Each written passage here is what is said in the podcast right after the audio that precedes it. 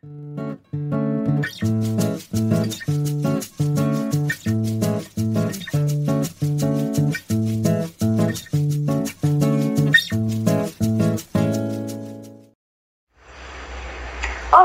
bom dia. Tudo bom com vocês? A gente está iniciando aqui mais um podcast é, do Chá das Quatro. Hoje a gente vai fazer o né, e o mito de Narciso. Por que, que esse tema ele foi escolhido por mim? Né? Eu sou a Carla Kremer, eu estou aqui com a Rafaela, com a Bárbara, e com a Marina. Daqui a pouco elas vão se apresentar aí. Mas por que, que esse tema do amor próprio né, e o mito do amor próprio, que é Narciso, foi escolhido? Porque é um tema que está aparecendo com bastante frequência na mídia e também no consultório, né? É, então a gente vai falar um pouquinho sobre esse tema.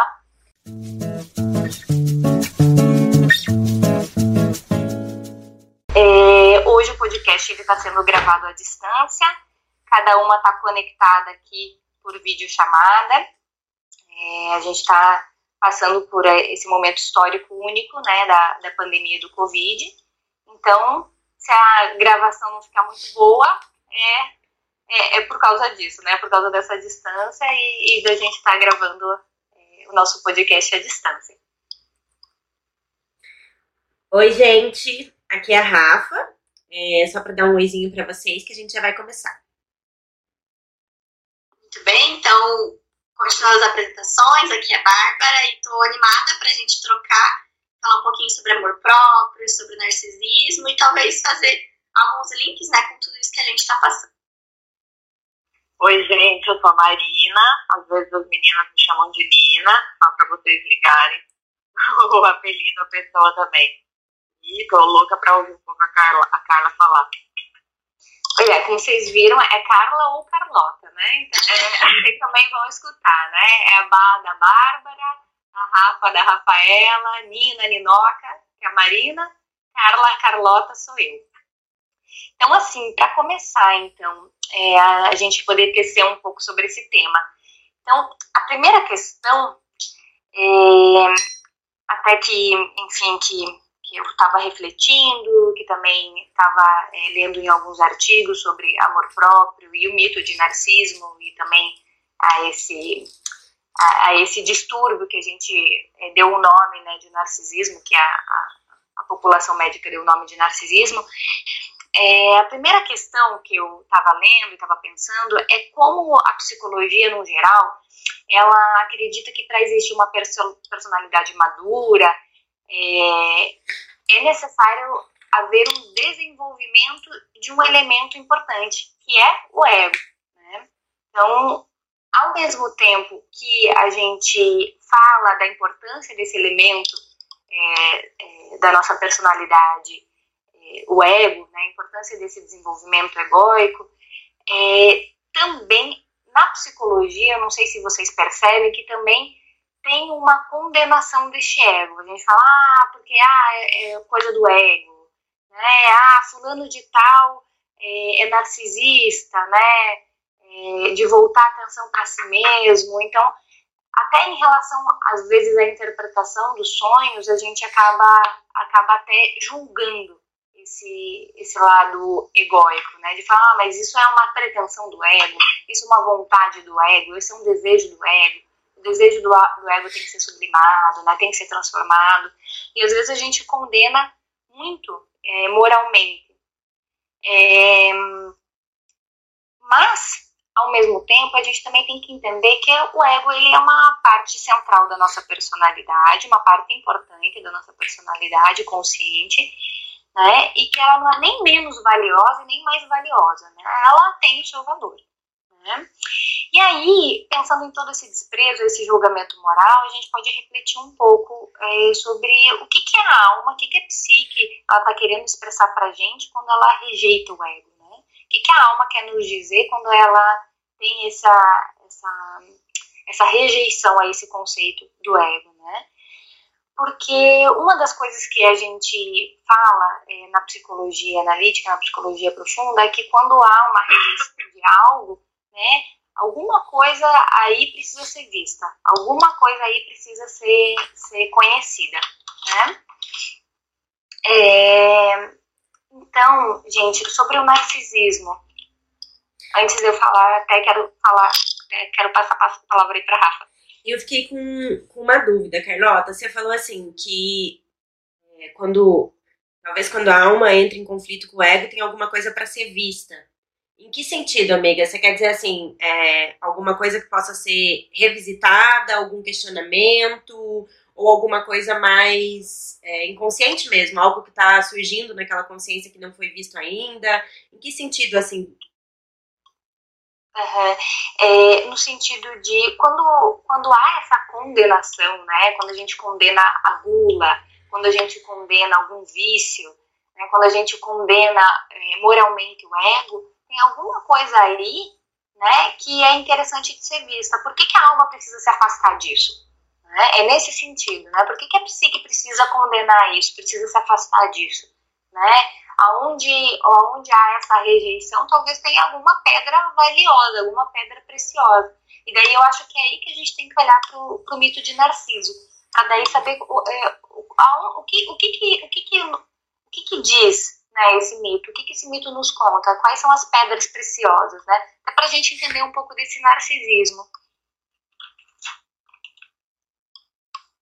Bom, é, então, assim, né, para a gente poder é, saber mais sobre essas preciosidades que podem estar escondidas aí é, dentro dessa, dessa condenação moral do ego e, e também em relação a essa condenação do, do narcisismo, acho que a gente pode falar um pouquinho de narciso.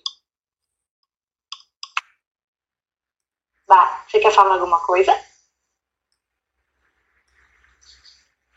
Sim, é, eu só queria, acho que é bem legal que a gente está fazendo essa, esse link, né? É, mas acho que seria interessante, não sei se a Cam mesmo colocar ou quem quiser trazer um pouquinho, assim, do mito de Narciso, né? Não sei se todo mundo conhece ele com profundidade, acho que seria legal é, contextualizar, né? De quem que a gente está falando. Uhum, exato. Vamos então falar um pouquinho desse mito.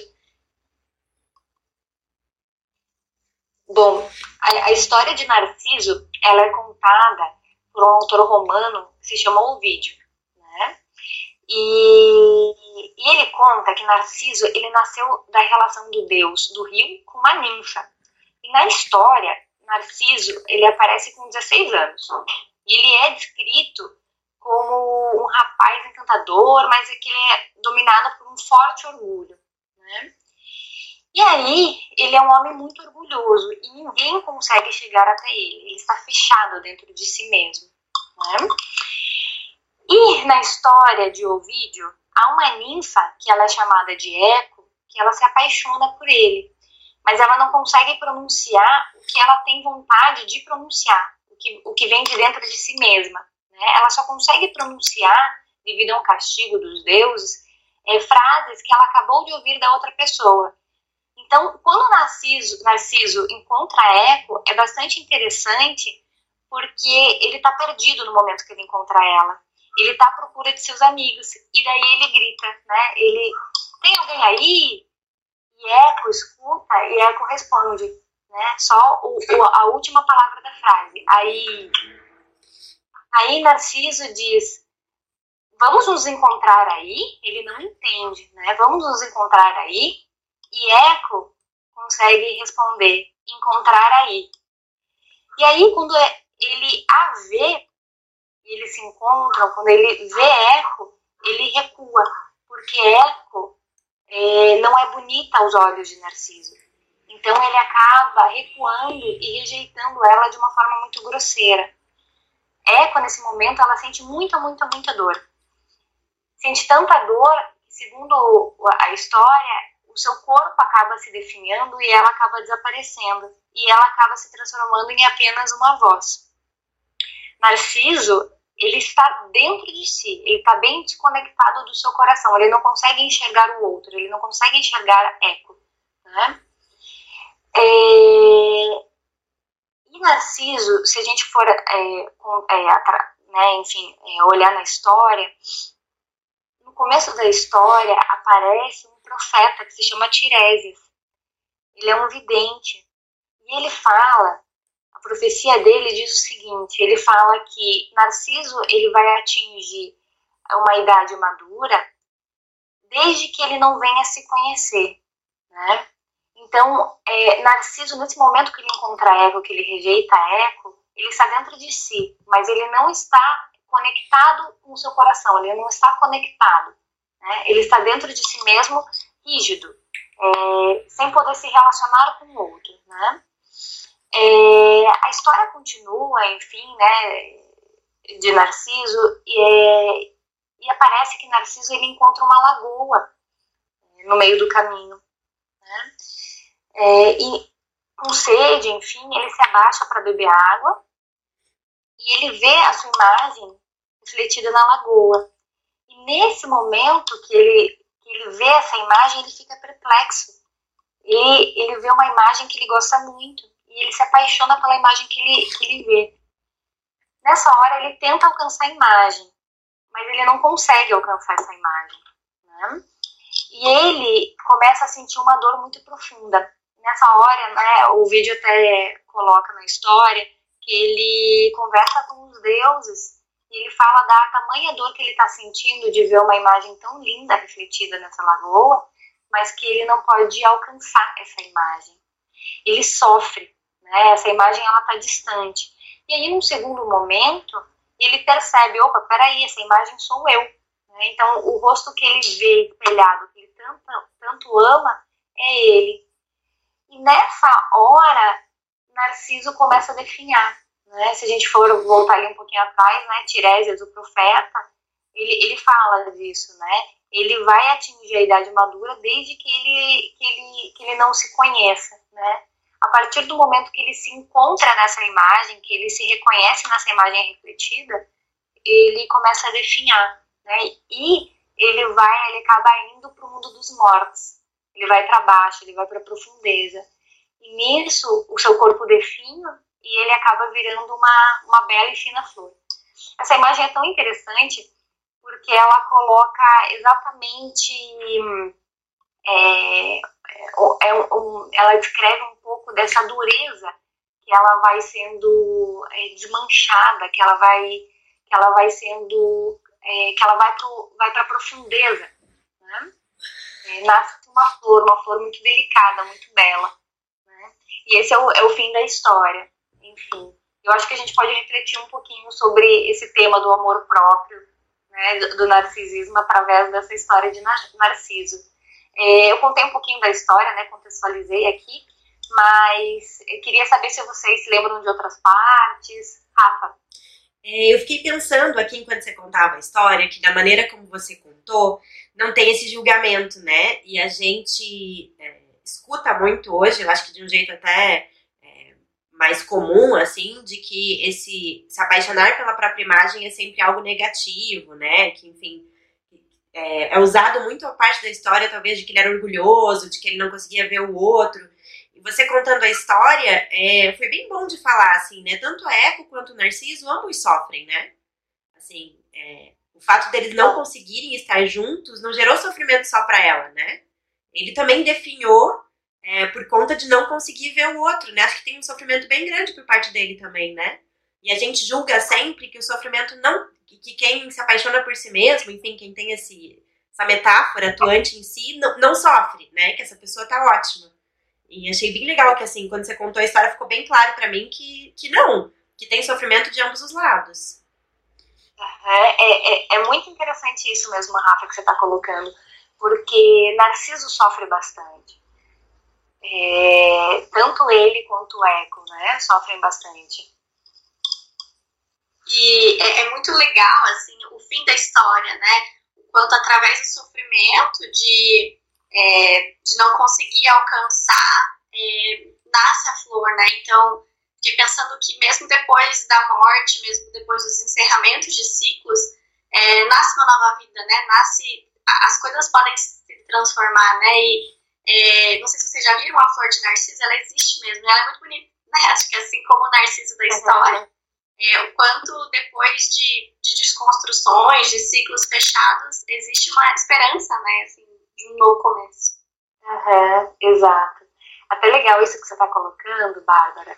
É, tem um livro é, bem legal do, do Thomas More, que ele fala, né, que ele escreve sobre o narcisismo, que ele fala sobre o mito de Narciso, e ele fala, né, que o narcisismo, ele, essa dureza do narcisismo, desse ficar fechado em si mesmo, em uma única imagem, ele acaba é, dando lugar depois, ao longo do processo, para uma flor fina, delicada.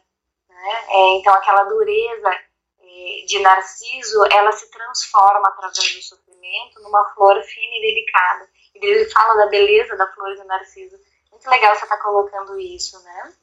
E isso da imagem, do ficar é, fechado em uma única imagem, é algo interessante sobre o narcisismo. Eu não sei se vocês percebem isso também no consultório, e também de pacientes falando, de amigos falando, né, de pessoas narcisistas, como é difícil conviver com pessoas que estão viciadas em um, uma única imagem de si mesmas e que não conseguem sair disso, né?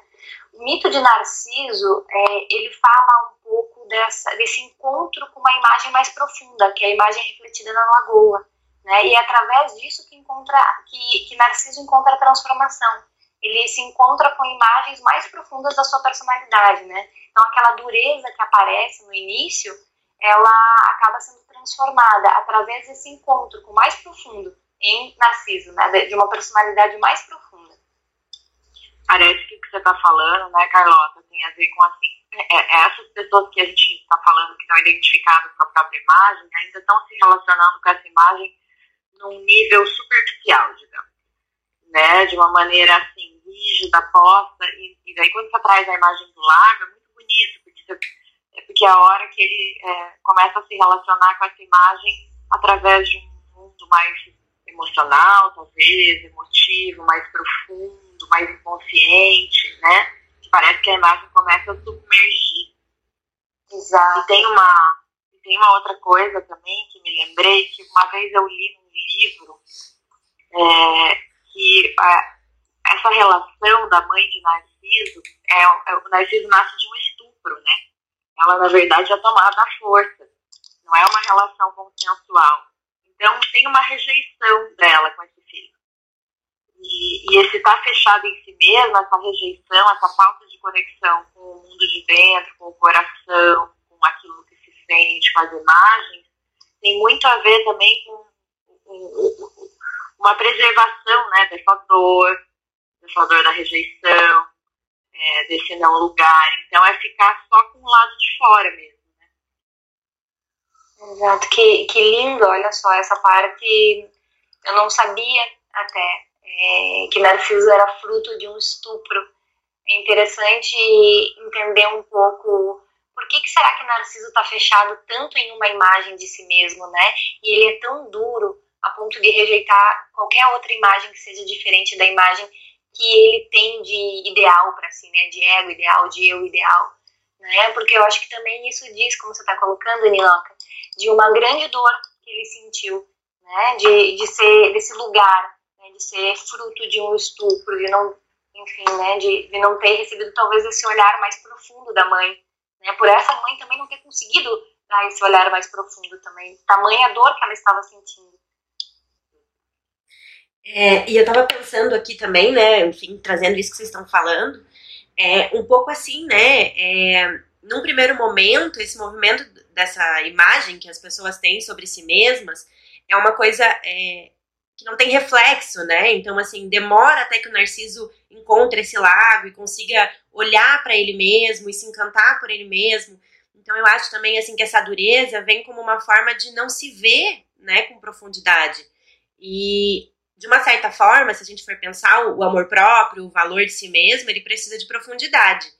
E as pessoas têm um pouco essa ideia de que não vai ter sofrimento nessa construção, né? Que a gente não vai sofrer tentando alcançar uma coisa, um ideal que a gente não pode alcançar, que aceitar a si mesmo não é necessariamente conseguir esse ideal, né? Aprender a amar aquilo que você tá vendo com profundidade, mas ao mesmo tempo com sofrimento, porque é difícil você aceitar tudo que tem ali.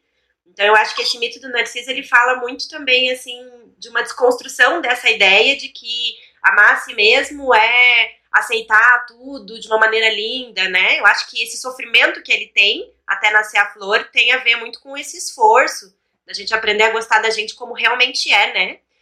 É, eu acho que o mito tira um pouquinho essa, não sei, essa fantasia, né? Essa venda de que é tudo muito fácil. Exato. Perfeito, Rafa, concordo 100%. E fiquei pensando muito do que a gente vive hoje, assim, né? Das redes sociais dessa exigência da gente se amar o todo e uma coisa muito pronta, muito idealizada. E aí ficar só na imagem, né? Que acho que é esse primeiro momento que a gente está falando, né? Desse narciso rígido. É, e, enfim, todo mundo tem seu lado sombrio, né? Todo mundo tem questões que não são fáceis de lidar. E olhar para essa profundeza é sofrido, é doído, mas é necessário. Né, para que a gente entenda que a gente é muito mais complexo do que só olhar na superfície, né, nesse lugar mais raso. Exato. E esse lugar mais raso é um lugar mais ingênuo, né? Se a gente for pensar um pouco do que é passado do ame, ame quem você é, aceita acima de tudo, é, é, é, é também vem uma fala de um lugar mais ingênuo, né? Mais superficial, mais ingênuo. É, eu, eu estava até pensando aqui enquanto vocês estavam falando, Rafa e Bárbara, é, o quanto desse espelho, o quanto desse, né, desse lago a gente pode encontrar nas relações, né? É por meio das relações que a gente, né, é por, por meio das relações, esse percurso de relacionar-se, de estar em relação, que a gente consegue encontrar lagos e lagoas, né? E que tem, claro, um tempo, né? não, não é fácil, não é tranquilo, é sofrido, tem, tem dor, tem sofrimento, né? Eu estava pensando aqui agora o quanto a gente associa a palavra saudável à perfeição, né? A essa idealização de que tá tudo muito bom. Porque eu acredito, assim, que existe uma forma da gente lidar com esse narciso em nós, com a nossa autoestima, nossa autoimagem, de um jeito saudável. Mas isso não significa ausência de esforço, sofrimento, persistência. Né? Eu acho que a gente associou muito a palavra saudável com uma ausência de sofrimento. E, e isso às vezes impacta, né, nessa maneira como a gente consegue construir a nossa autoimagem. Exato. Porque, sabe, Rafa, quando você fala da perfeição, eu acho que sim, vem de uma expectativa grandiosa, né? Uma expectativa grandiosa, talvez, desse ego, desse eu ideal, né? E eu acho que quando a gente consegue, talvez, soltar um pouco dessas expectativas grandiosas, dessa vontade de ser perfeito, a gente consegue encontrar lagos, imagens mais profundas mesmo da gente, né? consegue extrair algo, algo desse lago, uma umidade a mais, né? Um, um lugar mais profundo.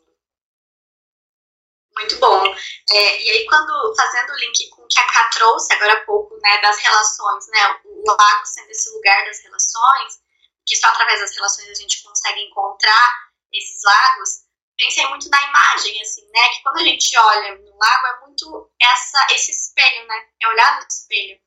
É, e o quanto as relações são também muito isso, né? O quanto nas relações a gente se vê muito, né? A gente projeta muito no outro aquilo que está em nós, né? Então, olhar para as relações, para como, como eu me relaciono, o que, que me afeta, o que, que me incomoda nas relações, fala também muito de mim, né? Então, é, pensar nas relações como lá faz muito sentido, né? Pensando nessa imagem do próprio espelho, né? De Narciso. Uhum. Uhum, exato, né? É, eu, eu penso também muito no, no lago como esse lugar né, de espelho onde, onde as pessoas conseguem se enxergar e o relacionamento é esse lugar e nesse espelho não vai aparecer aquilo que é perfeito, aquilo que eu quero ver, né?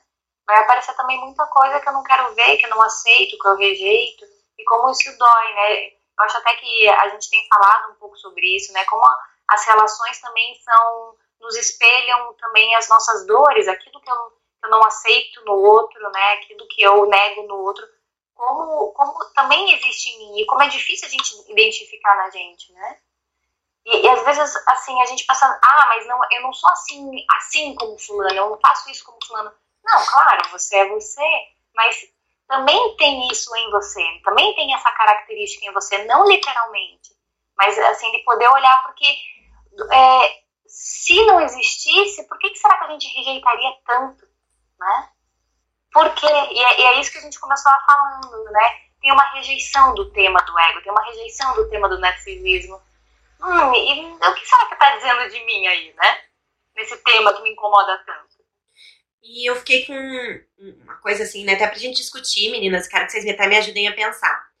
Eu acho que hoje a gente tem muitos dois opostos, né? Tem um lado onde é, se critica muito essa coisa egóica, onde se critica muito o narcisismo saudável, né? Onde se planta muito essa coisa de abrir mão totalmente do ego, abrir mão totalmente de si, né? De viver em prol do todo. E, e, e, assim, tem um sofrimento nisso, e às vezes, muitas vezes traz até consequências dolorosas, mas por outro lado, tem um culto também a esse narcisismo, né? A essa ideia de que, em primeiro lugar, sempre você, que você tem que ser a máxima de tudo. E os dois discursos, eles têm uma beleza quando você escuta eles. Mas eu acho que eles se opõem muito ao outro, um ao outro, e como é difícil encontrar um, um equilíbrio, né? Entre o amar a si mesmo, aceitar a si mesmo, mas se colocar talvez num lugar mais humilde, de se colocar em relação com o outro, de se propor a abrir espaço, né, para essas relações. Que ouvindo vocês falar, eu fiquei muito assim, como nos dias de hoje é difícil encontrar essa relação de narcisismo ou de narciso saudável, né? É bem difícil. Eu acho que a gente encontra talvez mais é, um, é, é, processos, é, pessoas que estão vivendo um processo de um narciso antes de encontrar a, a, a eco, ou durante, no encontro com o eco, né? Onde ele está muito apegado a essa imagem de eu ideal. Né? E não tem tanta profundidade, não tem tanta umidade, não sei. Faz sentido? Faz. Faz. Esse amor, que, esse amor né, que a gente fala assim, ah, tem que amar a si mesmo acima de tudo. Isso não necessariamente se colocar acima de tudo é amar a si mesmo, né? É, é, é poder amar a si mesmo inteiro, sendo é, tendo defeitos, né? Podendo ser tipo, eu brinco muito falar tipo ser humano, porque é, né? A gente tem defeitos, a gente erra, e eu acho que é amar apesar de. Então, e é diferente desse discurso do tipo, eu sou ou talvez a gente entender que se ver ou estar tá identificado e se amar tem muito a ver com gostar de uma aparência física só, né? Exato. Ou tá bom, se a gente entrar nesse viés, a gente pode até falar, né, do que, que é, o que, que é você aceitar, aceitar aquela cicatriz, aceitar aquela, é, aquilo que eu, que eu caracterizo como algo ruim em mim, ou que está fora de padrões, se relacionar com eu estava pensando aqui agora, nessa época, enfim, de Covid, tá todo mundo em casa, né? Essa construção muito da imagem como uma coisa muito exterior, né? Com falta, talvez, dessa profundidade, desse aprender a olhar para dentro, do quanto isso tem sido um choque para todos nós, né? Então, assim, é, se eu aprendo a amar a minha imagem, o meu status, é, a minha colocação social, a maneira como, né, a minha profissão, e nesse momento tudo isso foi, é, foi perdendo um pouco o valor, né? Enfim, tá, tá, em segundo plano, porque a gente realmente não tá se vendo, não tá se colocando no mundo, né? A gente tá muito mais dentro de casa. Então, acaba surgindo essa necessidade da gente aprofundar um pouco mais a nossa imagem, né? Olhar para além, talvez, dessas coisas, porque senão a gente se sente muito é, sem valor mesmo, né? Então, assim, para aprender a olhar acho que para além da, da, da, aparência, né? É uma coisa que eu fiquei pensando, a gente usa muito a palavra imagem, mas até acho que é legal explicar que quando a gente fala de imagem, a gente não está falando da nossa própria imagem, né? A gente está falando um pouco assim é, das possíveis imagens, das possíveis imaginações, das possíveis representações, possíveis expressões, né? Vai um pouco além, talvez, só do que a gente olha, né? Acho que a imagem é muito assim, o que, que a gente expressa, sente, intui, Uhum, perfeita essa explicação, até, para a gente poder entender, né, e não ficar literalizando, né, em, numa imagem externa, exterior, né.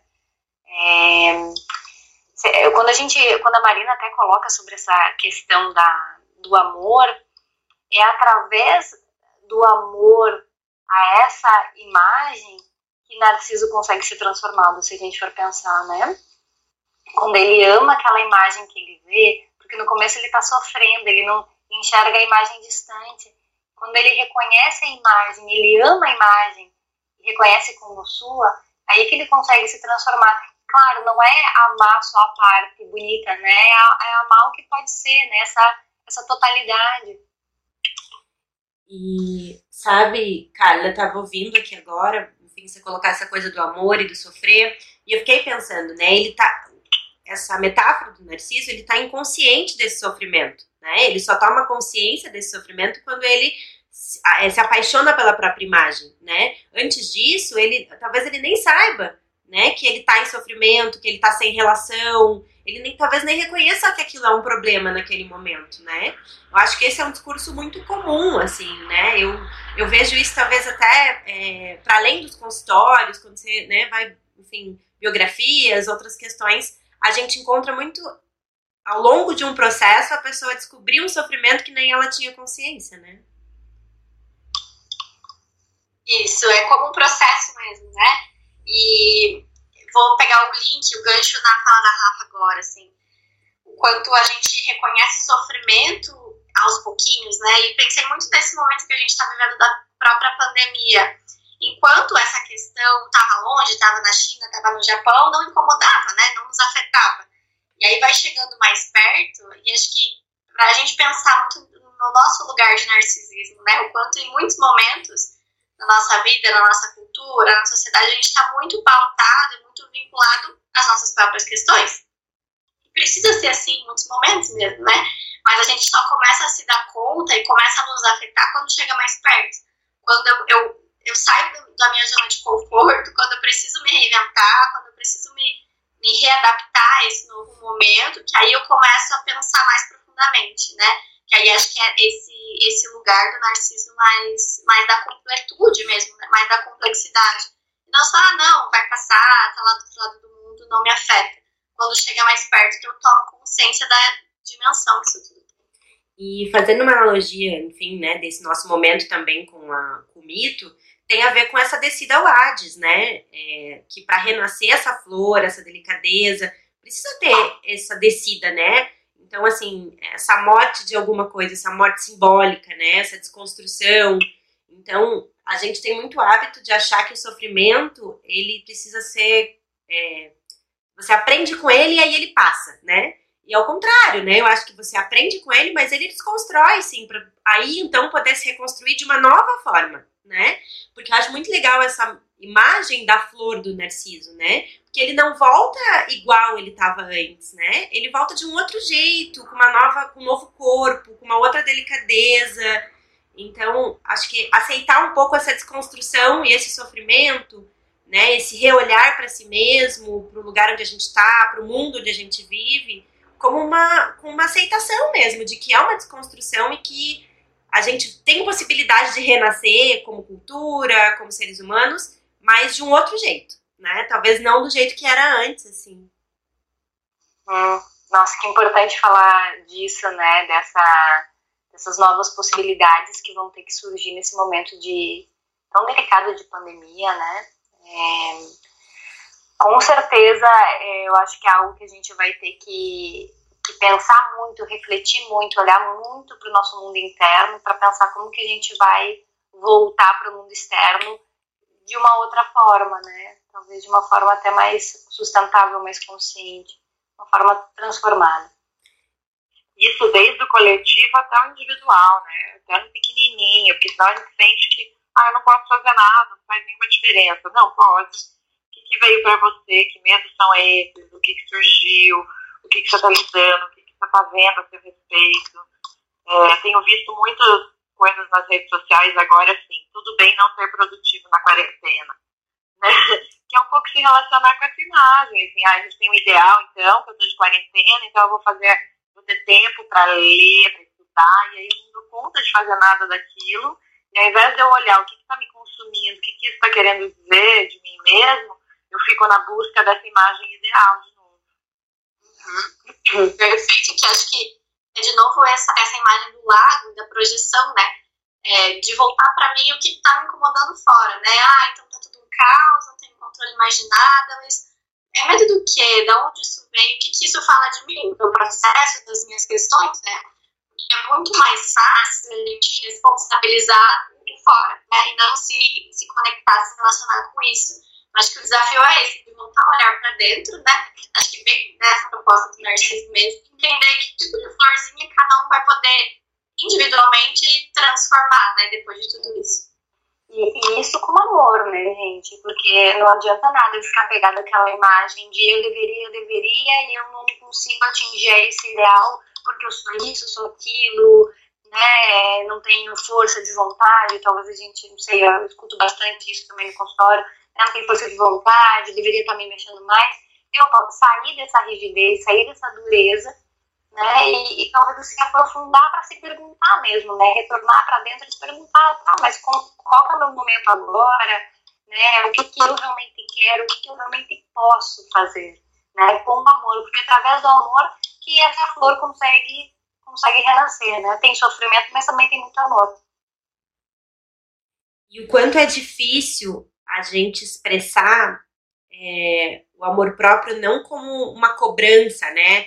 Eu acho que é, disciplina, eu acho que autocuidado, né, autorregulação, de ficar prestando atenção em si, são coisas importantes, mas eu acho que hoje em dia a gente confunde muito essa disciplina interior, esse cuidar de si com cobrança, né, com assim, com é, se punir, né, ficar às vezes remoendo muitas vezes aquilo que deveria estar fazendo ao invés de focar no que é possível. Acho que quando você fala de amor, Carla, me vem muito isso, assim, né? De aceitar as possibilidades e respeitar os seus próprios limites, assim. Sem abrir mão também, né? Porque eu acho que a negligência de dizer tudo pode, posso me abandonar, posso fazer o que eu quiser, também não é amor. Né? Eu acho que o amor é estar em relação, é ficar o tempo inteiro tentando suportar, tentando acolher.